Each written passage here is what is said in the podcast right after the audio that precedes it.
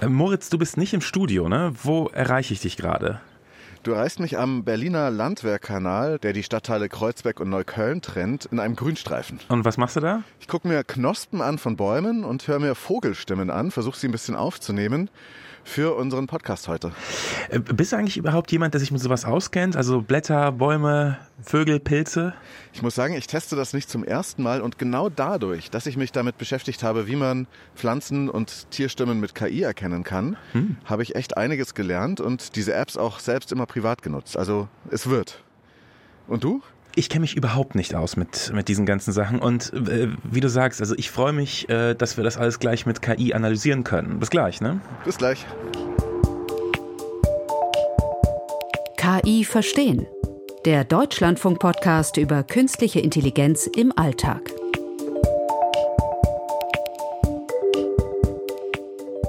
Mein Name ist Piotr Heller und ich kann KI verstehen ja mal kurz erklären, denn uns gibt's nicht mehr nur als Podcast, sondern ab jetzt auch jeden Sonntag im Deutschlandfunk. Das ist unsere erste Folge im Radio. Und in jeder Folge stellen wir eine Frage zu KI im Alltag und einer aus unserem Reporter-Team beantwortet sie. Dabei geht es auch um ernste Themen, Krieg, Vorurteile, Fakes. Aber heute probieren wir mal wieder KI-Anwendungen aus und erklären natürlich, was hinter dieser Technologie steckt. Denn wir stellen die Frage, hilft mir KI, die Natur besser kennenzulernen? Moritz Metz hat die Antwort recherchiert und ist zurück in seinem Studio. Also Moritz, kann mir KI helfen, die Natur besser zu verstehen? Also ich denke ja, im Berliner Winter wächst und singt natürlich nicht so wahnsinnig viel, aber ich habe Tipps dabei, welche App man sich vielleicht fürs Frühjahr schon aufs Handy laden kann, um mehr über die Natur zu lernen, zum Beispiel über Pflanzen und über Vogelstimmen. Spannend ist aber auch, wie sich dann aus der Masse dieser Citizen Science Analysen, dieser Bürgerwissenschafts-Apps am Ende auch sehr, sehr wertvolle wissenschaftliche Erkenntnisse generieren lassen. Wir testen ja heute vor allem zwei kostenlose Apps aus Deutschland, die an Universitäten entstanden sind. Ne? Genau, das eine ist Flora Incognita. Das ist eine App und ein großes Forschungsprojekt für Pflanzenerkennung aus Thüringen von der TU Ilmenau und vom Max-Planck-Institut für Biogeochemie in Jena. Flora Incognita, das ist eine App, ein KI-Modell, das Pflanzen erkennen kann. Mit einem Update vom letzten Jahr sind es über 16.000 verschiedene Arten. Da werden wir heute nicht fertig, alle mal auszuprobieren. Wir wollen nämlich auch noch BirdNet testen. Das ist eine App, die tausende Vogelstimmen erkennt. Auch das Shazam für Wildlife genannt. Das ist eine Plattform, ein Gemeinschaftsprojekt aus Chemnitz und von der Cornell University in Upstate New York. Fangen wir doch mal mit den Pflanzen an, oder? Ja. Du hast die App geöffnet? Ja, Flora Incognita gibt's wie gesagt kostenlos für alle Systeme. Und ich habe jetzt in unser äh, Senderdokument ein Bild von einer Pflanze reingepackt und die versuchen wir jetzt mal zu erkennen. Ich glaube, das ist nicht allzu schwierig. Wir stehen zwar nicht live davor. Ja, also darf ich schon mal lösen, bevor ich die App nutze? Oder? Ja, mach mal. Gänseblümchen. Korrekt. Und das ist jetzt nicht wahnsinnig schwierig. Ich habe da ein Foto von Wikipedia eines Gänseblümchens reingepackt und öffne jetzt die App. Und dann gibt's drei Punkte. Meine Beobachtungen, alle Arten und Pflanze erkennen. Das ist so der Hauptpunkt. Und dann öffnet sich die Kamera.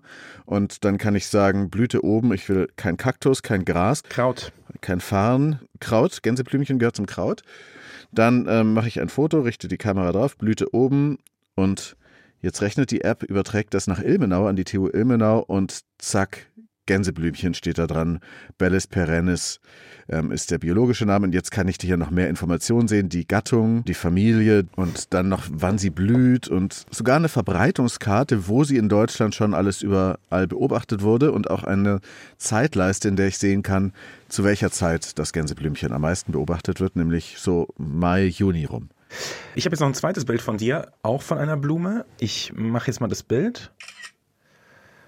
Und es ist, wie ich gedacht habe, ein Löwenzahn. Ja, und der Löwenzahn ist deswegen ein bisschen interessant, weil der ja ganz verschiedene Stadien hat, wie der aussehen kann. Mit diesen gelben Blüten oder mit den kleinen Fallschirmchen dran. Ja. Das hättest du jetzt aber auch noch so hingekriegt, oder? Ja, genau, das hätte ich so hingekriegt. Und was hast du jetzt eigentlich, als du vorhin unterwegs warst, äh, in diesem Grünstreifen in Berlin gefunden? Und waren das alles Sachen, die du schon kanntest? Ich öffne jetzt mal in der App meine Beobachtungen, weil damit kann ich dann eben sehen, was ich für Beobachtungen gemacht habe, kann das dann auch filtern. Und da habe ich dann zum Beispiel einen Baum identifiziert. Das ist der Bergahorn. Den hätte ich vielleicht noch halbwegs so erkannt. Das ist aber in der Winterzeit ein bisschen schwieriger. Ich habe das aber auch mit Hilfe der Knospen gemacht. Dann habe ich andere so Sträucher erkannt. Ne? Mittelmeerfeuerdorn habe ich gefunden und den gemeinen Boxhorn. Und die Cornell Quellkirsche, was ich noch erkannt hätte, und das ist auch sehr wichtig zu erkennen, ist die Eibe, weil die ist tödlich giftig. Bei der muss man aufpassen, die steht ja auch am Kanal. Mhm. Das hat also alles ziemlich gut funktioniert. Man kann dann auch verschiedene Fotos machen von verschiedenen Elementen. Also gerade bei dem Baum hat er gesagt, mach mal ein Foto von der Knospe, mach mal ein Foto vom Stamm und dann mach mal ein Foto vom Blatt. Da gab es jetzt noch keine Blätter, natürlich jetzt im Winter. Funktioniert hat es dann trotzdem, ist aber natürlich ein bisschen schwieriger. Und bei sowas wie dem Mittelmeerfeuerdorn oder der Cornellkirsche und dem Boxdorn hätte ich es jetzt nicht gewusst, dass es diese Sträucher sind. Das sind halt einfach immer nur Sträucher. Und deswegen bin ich der App sehr dankbar, dass ich das jetzt gelernt habe. Ja, also ganz ehrlich, die ganzen Namen, die du jetzt aufzählst, die sagen mir überhaupt nichts. Es ist schon äh, faszinierend, was die alles drauf hat. Aber ich habe mich äh, mal gefragt, wie erkennen Leute, die wirklich ähm, sich mit Botanik auskennen, eine Pflanze, die sie zum ersten Mal sehen? Wie identifizieren die die? Da gibt es natürlich eine Systematik und das machen die entweder anhand von Beispielbildern, in denen sie dann nachschlagen können, oder auch mit so Bestimmungsbüchern. Das sind quasi Flowcharts. Also sind die Blätter gegenständig oder wechselständig und dann, wenn man da Ja sagt, dann kommt man zur nächsten Frage und so kann man das immer mehr einengen. Aber das Ding ist, diese Bestimmungsbücher, diese Aufgaben sind sehr schwer zu lösen, weil man sehr viele Fachwörter und Kriterien schon kennen muss und Erfahrung braucht dabei beim Bestimmen. Und jetzt kann das praktisch eine App machen oder eine künstliche Intelligenz. Wie sind wir jetzt eigentlich an diesen Punkt gekommen, dass du das mit dem Handy einfach machen kannst? Also das kann eine App natürlich unterstützen zumindest. Und wie wir da hingekommen sind, das hat mir Jana Wäldchen erzählt. Sie ist promovierte Biologin am Max-Planck-Institut für Biogeochemie in Jena und sie ist die Co-Projektleiterin von Flora Incognita. Ich hatte damals die Idee 2012 und bin mit der Idee zu den Informatikern gegangen, weil ich Pflanzenbestimmung super schwierig fand, auch als Biologin. Die KI ermöglicht jetzt uns Biologen riesige Datenmengen automatisch auszuwerten, was vorher einfach überhaupt gar nicht möglich war. Also 2012 hatte Dr. Jana Wäldchen die Idee auf eine Forschungsausschreibung, die thüringische Flora erkennen zu lassen. Das hat man dann erstmal maschinell versucht, zwar aber noch mit ganz traditionellen Methoden des Machine Learnings, wo sie erstmal Blüten und Blattformen mit Hilfe von KI oder diesen traditionellen Dingen erkennen wollten. 2017 hat aber dann das sogenannte Deep Learning einen Turbo reingebracht, wo sich dann die neuronalen Netze eben selbst trainieren anhand der Bilder, die man da annotiert reinpackt. Also man sagt, hier ist ein Gänseblümchen und aus ganz vielen verschiedenen Perspektiven. Und diese Deep Learning Methoden sind natürlich noch mal ein bisschen älter als der Hype um die generative KI heute. Aber man braucht, wie gesagt, sehr viele gute klassifizierte Daten, denn eine KI ist bekanntlich nur so gut wie das Ausgangsmaterial. Genau. Und woher nimmt man denn da dieses Trainingsmaterial und wie viele Pflanzen kann man damit letztendlich erkennen? Man braucht eben ganz viele Bilder eines Löwenzahns aus definierten Perspektiven, von oben, von der Seite und in allen Wachstumszuständen. Also ob das jetzt die Blätter nur sind, ob das die Blüte ist oder vorher schon die Knospen oder danach diese Fallschirmchen. Es sind so ungefähr 100 Bilder pro Art. Manche Arten, die sehr auffällig sind und keine Doppelgänger haben, brauchen dann weniger Bilder, andere dafür dann natürlich mehr. Und dafür waren die Forschenden um Jana Wäldchen selbst auch schon unterwegs zu Beginn und haben viel, viel Material dafür gesammelt. Und das wird dann mit viel, viel Rechenleistung eingekocht an der TU Ilmenau. Erst hatten sie 1700 Arten, die sie erkennen konnten, dann 2700 Arten und seit letztem Jahr haben sie einen großen Sprung gemacht auf 16.000 Arten. Es gibt jetzt auch Wildkräuter, Bäume, Gräser und Farne in der App, aber es gibt noch keine Pilze, Flechten und nur relativ wenig Moose. Da wollen sie dran arbeiten, aber auch an Muscheln und an Schmetterlingen, was interessant ist, weil es ja dann schon Insekten sind. Und trotzdem ist jetzt schon Flora Incognita neben ein, zwei anderen Apps eine der weltweit führenden Pflanzenbestimmungs-Apps. Aber auf der Welt gibt es immer noch mehr als 200.000 Arten, sagt Jana Wäldchen. Also das schafft keine App, aber andere kostenlose forschungsgetriebene Apps wie PlantNet aus Frankreich, OBS Identify aus den Niederlanden oder iNaturalist aus den USA decken decken teils andere Dinge ein bisschen mehr ab. Die Links dazu packen wir in die Show Notes und die Vielfalt ist an dieser Stelle auf jeden Fall auch gut, dass es da ganz verschiedene Ansätze gibt. Ich habe noch mal eine Frage äh, zu äh, Pilzen. Ich sammle ja persönlich selbst keine Pilze, weil ich einfach weiß, äh, dass man sich da vergiften kann. Den Nervenkitzel brauche ich nicht. Aber es ist ja klar, wenn man das gut kann, dann braucht man entweder wahnsinnig viel Erfahrung oder man muss so Pilzbücher mit in den Wald nehmen. An sich könnte so eine KI wie für die Pflanzen auch für die Pilze funktionieren funktionieren. Ne? Also gibt es da was, dem ich vertrauen könnte tatsächlich bei der Pilzsuche? Also es gibt Pilz-Apps, aber Vertrauen, ich würde sagen nein. Und die ExpertInnen dieser Folge sagen das auch. Es gibt eine Geschichte vom Zeitreporter Julian Stopa, der war mit einer Pilz-App im Berliner Grunewald unterwegs und noch wichtiger vielleicht mit einer Pilzexpertin, einer Pilzsachverständigen. Und sie war zwar teils begeistert von den Fähigkeiten dieser Pilzerkennungs-App, aber es gab auch eine potenziell fatale Falscherkennung. Was die App als rehbraunen Dach Dachpilz erkannt hat. Das war eigentlich ein grün-grauer Dachpilz und der enthält den Giftstoff Psilocybin und in größeren Mengen kann dieser Dachpilz dann zu einem Psychotrip führen, ist zu lesen, zu Halluzinationen, begleitet auch von Brechdurchfall mhm. und ähm, das möchte man wahrscheinlich nicht unbedingt haben. Also bevor man solche Pilze isst, niemals einer Pilz-App vertrauen, besser mehreren Wendern und Bestimmungsbüchern und am besten ExpertInnenmeinungen.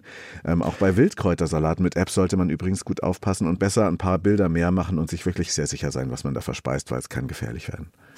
Ja, das ist eigentlich äh, ganz interessant bei KI, ne, weil die ist ja nie zu, es sind ja statistische Modelle, wie du es schon äh, beschrieben hast, dahinter und die ist sich dann halt zu 99 Prozent sicher und das ist äh, schon interessant, wenn man wissen will, was so in der Natur um mich rum ist, aber eben, wenn es um Pilze geht und Gift, da ist dieses eine Prozent Risiko doch schon zu groß irgendwie. Ja. Wie sieht's denn jetzt eigentlich mit den Vögeln aus?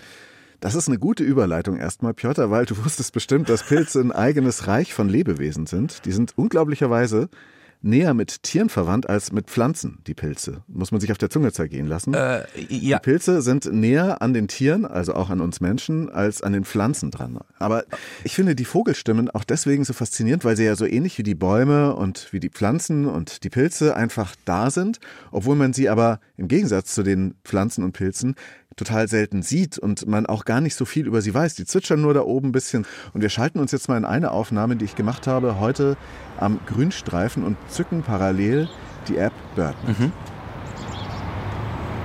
Was ist dann passiert? Ich habe die App gestartet und dann kommt gleich so ein Interface, was ein bisschen aussieht wie so ein Audioschnitt, den wir hier aus dem Radio kennen. Da sieht man dann ein Spektrogramm. Da sieht man die tiefen Töne unten und die hohen Töne oben und sieht das dann auf so einer Zeitleiste und so entsteht dann da eine Grafik, die dann durch das Fenster läuft und dann kann ich auf Stopp drücken, wenn ich die Vogelstimmen zur Genüge gehört habe und kann dann einen bestimmten Bereich auswählen. Und das habe ich gemacht und habe dann ähm, die Beobachtung gehabt, ja, das ist der Haussperling, also der Spatz, ne, kein besonders ausgefuchstes Tier. Ich habe dir aber auch noch eins mitgebracht, was du jetzt mal hier anhand dieser Aufnahme, die ich mal im mhm. vergangenen Frühjahr angefertigt habe, erkennen kannst.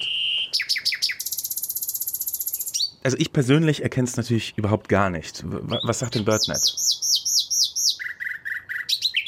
Das ist die Nachtigall.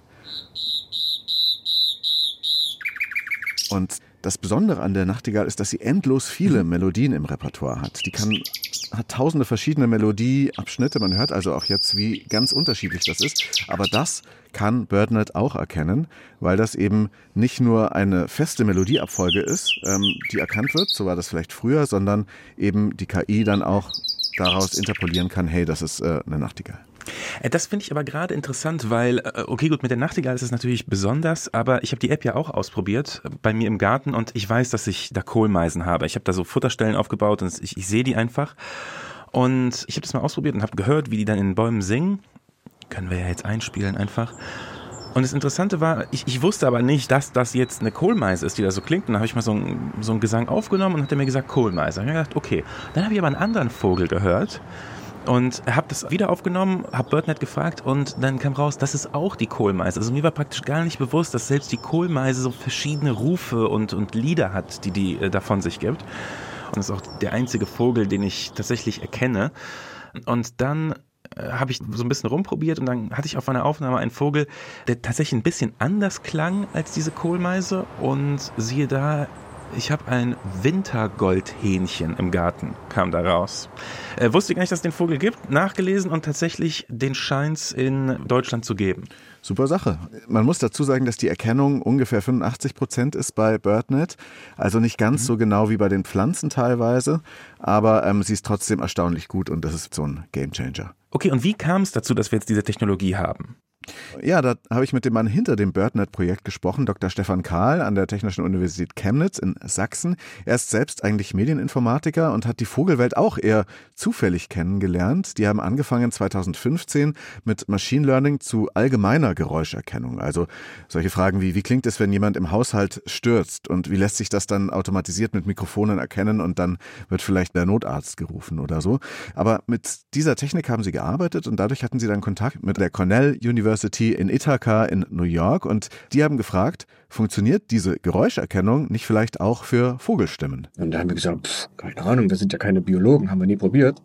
Und dann haben wir es probiert und es hat tatsächlich funktioniert. Und jetzt hatten wir beides. Wir hatten die Technik zum Erkennen und wir hatten ein gutes Datenset, weil Vögel eine große Lobby haben und es unglaublich viele Hobby-Ornithologen gibt oder ja, semi-professionelle Ornithologen schon, die mit wahnsinnig teurer Technik rausgehen und Vögel aufnehmen und allen zur Verfügung stellen. Hm. Vielleicht bin ich da ganz bei Stefan Karl und vermute, dass du dazu auch bald gehörst, Piotr.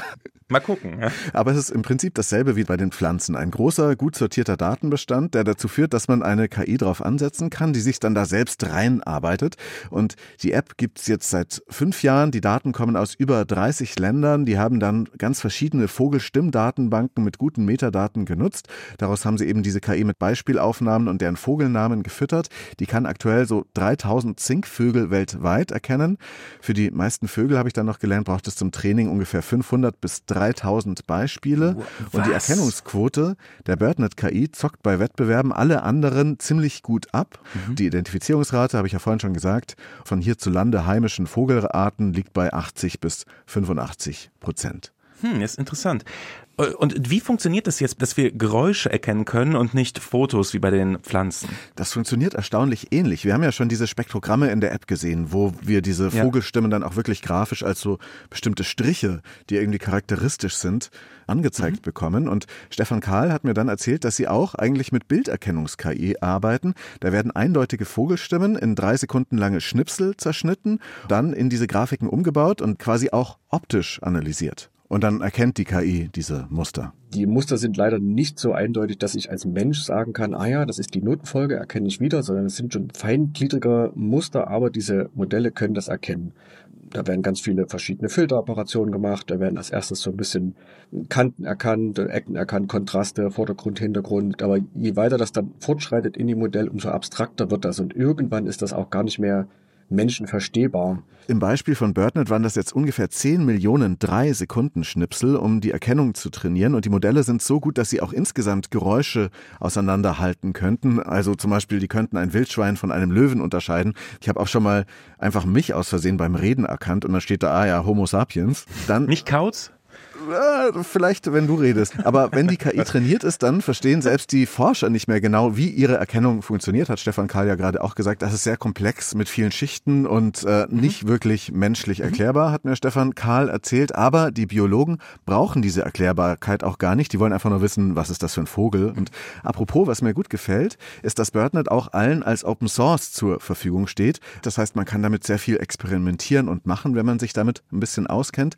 Und zweitens sind diese Modelle Modelle bei BirdNet klein genug, dass sie nicht unbedingt auf diesem Server der TU Chemnitz laufen müssen, wo normalerweise eine Aufgabe natürlich unter Einhaltung der Datenschutzbestimmungen und Anonymität hingepostet wird sondern äh, das kann man auch lokal auf Computern und sogar Minicomputern und bestimmten Chips laufen lassen. Und was bringt's?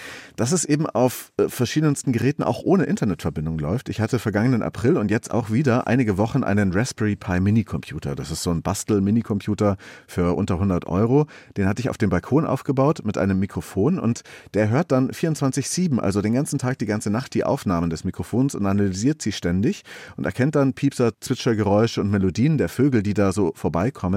Da habe ich dann auch gelernt, dass morgens im Morgengrauen im Frühling die meisten Vögel zu hören sind. Und der checkt dann die erkannten Vögel in der Datenbank, die kann ich dann als Webseite im lokalen WLAN besuchen und eine Statistik sehen, dass dann zum Beispiel gerade die Blaumeise wieder da war, aber es gab auch den Grünfink und den Erlenzeisig, die mich dann da morgens auf dem Balkon schon besucht haben. Und ich könnte mir theoretisch auch eine Benachrichtigung erstellen lassen, wenn wieder die Rotbauchunke vorbeikommt oder eine Elster.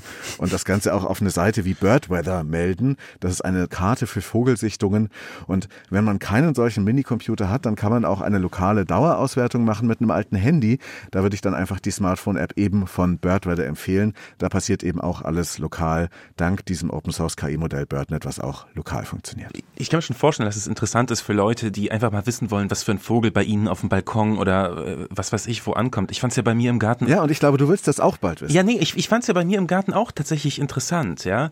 Aber das, was du gerade erwähnt hast, das finde ich irgendwie noch spannender spannender. Also die, die Leute erzeugen ja praktisch dadurch, dass sie diese Aufnahmen machen, ja auch eigene Daten. Was passiert denn jetzt wirklich mit diesen Daten? Also fließt das in Forschungsprojekte ein zum Beispiel? Ja, also bei BirdNet kann man zum Beispiel sehen, wann sind alle Vöglein schon wieder da aus dem Winterquartier, was sind gängige Vogelflugrouten, zum Beispiel von Kranichen und wie verändern sich auch diese Flugrouten durch die Klimakrise? Gibt es auch bestimmte Dialekte, Gesänge, Melodien bei den Vögeln, die sich durchsetzen und weiter verbreiten? Und weil das eben auch lokal laufen kann, gibt es dann auch Forschungsstationen, zum Beispiel in der Nähe von Freiburg steht so ein Kasten mit Solarzelle, der dort die Vögel erkennt auf der letzten Flachland-Mähwiese Südwestdeutschland. Und ein anderes Beispiel aus fast 50 aktuell laufenden BirdNet-Forschungsprojekten läuft in der Sierra Nevada, sagt Stefan Kahl. Wir überwachen die gesamte Sierra Nevada mit 2000 Rekordern und wir suchen eine endemische Art, den Fleckenkauz, der unter großem Druck steht vom Streifenkauz, weil der Streifenkauz ist invasiv, durch den Klimawandel breitet sich aus und verdrängt den Fleckenkauz. Und das ist nur mit Monitoring möglich, in dieser Abdeckung herauszufinden, wo die Käuze sind, in welchen Habitaten die sind, ob die einen Aufwärtstrend haben, ob die einen Abwärtstrend haben, ob diese Gebiete geschützt werden müssen oder nicht. Diese Größenordnung von Projekt ist nur durch eine KI-Auswertung möglich. Also dann muss man sich vorstellen, in der Sierra Nevada stehen 2000 von diesen Geräten, die dann wahrscheinlich auch nur spezialisiert sind auf diese beiden Kauzsorten. Und wenn dann die einen ähm, invasiven äh, Kreuze, die Streifenkreuze, entdeckt werden, dann passiert ja auch was mit denen. Mhm. Und da habe ich dann Stefan Karl nochmal gefragt, was? Oh, oh. Klingt ein bisschen makaber, aber wenn man dann weiß, wo die Streifenkreuze sind, dann geht da einer hin und entfernt die aus dem Habitat und dann können die Fleckenkreuze wieder brüten. Und dann kann man zeigen, dass es wieder mehr davon gibt und dass die Invasion erstmal aufgehalten ist. Darf ich fragen, was mit entfernt aus dem Habitat gemeint ist? Ja, da wird die KI dem Streifenkauz vielleicht zum Verhängnis. Oh je. Aber nichts tun ist auch keine Option. Es gab wieder zuletzt eine Studie von Forschenden des Nationalmuseums für Naturgeschichte in Luxemburg und der Uni Trier und die Erkenntnis ist, in Europa ist ein Fünftel aller untersuchten Tier- und Pflanzenarten vom Aussterben in den kommenden Jahrzehnten bedroht, besonders Pflanzen und wirbellose Tiere. Weltweit sind rund zwei Millionen Arten gefährdet. Das ist doppelt so viel wie noch in der letzten globalen Bestandsaufnahme des Weltbiodiversitätsrates angenommen wurde 2019. Und durch das Aussterben von Arten werden die Ökosysteme oft so sehr durcheinandergebracht, dass dann Kettenreaktionen entstehen, beispielsweise durch invasive Arten. Und deshalb ist das Monitoring so zentral im Artenschutz, sagt auch das Team von Flora Incognita. Und die Naturschutzbehörden können eben aus solchen Erkenntnissen lernen und dann auch teilweise handeln, auch wenn das manchmal übel endet für den Streifen. Kauz. Okay, das bei den Tieren, aber ist das äh, bei den Pflanzen-KIs eigentlich auch so, dass die User dazu beitragen, dass Forschung gemacht werden kann? Ja, und zwar auch, weil so viele Leute eben mitmachen und da Daten liefern als Bürgerforscher und die Masse der Daten, die ist sehr wertvoll fürs Monitoring, für die Überwachung, sagt auch Dr. Jana Wäldchen von Flora Incognita. Zum einen können wir mit den Flora Incognita Daten invasive Arten monitoren, also wann die Arten neu vorkommen und wie sie sich ausbreiten. Wir haben auch da schon Daten an Naturschutzbehörden weitergegeben, die das für ihre Berichtspflicht an die EU zum Beispiel nutzen.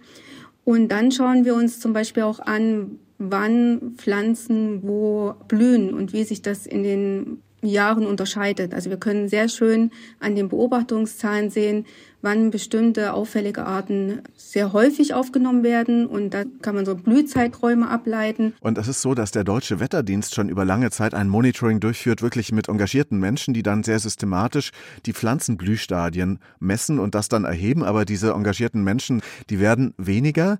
Das Ganze geht aber auch ganz gut mit viel chaotischeren Daten, sagt Jana Wäldchen, eben den Daten aus der Flora Incognita App. Die Daten sind zwar wir sagen immer opportunistisch, also die Leute gehen nicht raus und nehmen Daten nach einem systematischen Vorgehen auf, sondern sie nehmen das auf, was ähm, ihnen gefällt und was sie gerade interessiert. Unsere Studien zeigen aber, dass man mit diesen Daten ein systematisches Monitoring auch ergänzen kann. Sehr gut. Das heißt, die Forschung über diese Apps kann auch sehr gut funktionieren. Man braucht aber noch mehr Leute und auch deswegen ist es wahrscheinlich ganz gut, dass wir heute mal bei KI Verstehen im Podcast über diese Erkennungs-Apps reden, weil sie eben der Wissenschaft auch helfen. Wie geht's dir jetzt eigentlich persönlich damit, wenn du mit diesen KIs da durch die Stadt gehst oder wenn du das ausprobierst? Es klingt vielleicht doof, aber bringt dich das der Natur so ein bisschen näher?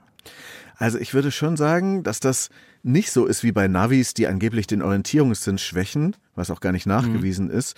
Bei der Natur, bei diesen Erkennungs-Apps, die wir heute ausprobiert haben, habe ich eher das Gefühl, das vertieft den Blick auf die Natur. Ne? Also wenn ich weiß, was da am Wegesrand, an dem ich vielleicht immer unachtsam entlanglaufe, wirklich wächst, was das für ein Baum ist und dann vielleicht auch weiß, ah, okay, in ein, zwei Wochen fängt er vielleicht an zu blühen. Oder wenn ich einfach mal nur eine Knospe fotografiert habe und gesehen habe, hey, die entwickelt sich ja und da könnte ja dann das und das dabei rauskommen, dann vertieft es meine Beziehung zur Natur eher. Ich glaube nicht, dass uns das davon entfremdet, weil das ja eine neue Welt ist, die sich damit erst wirklich gut erschließt und das ist extrem komfortabel mit diesen Erkennungs-Apps.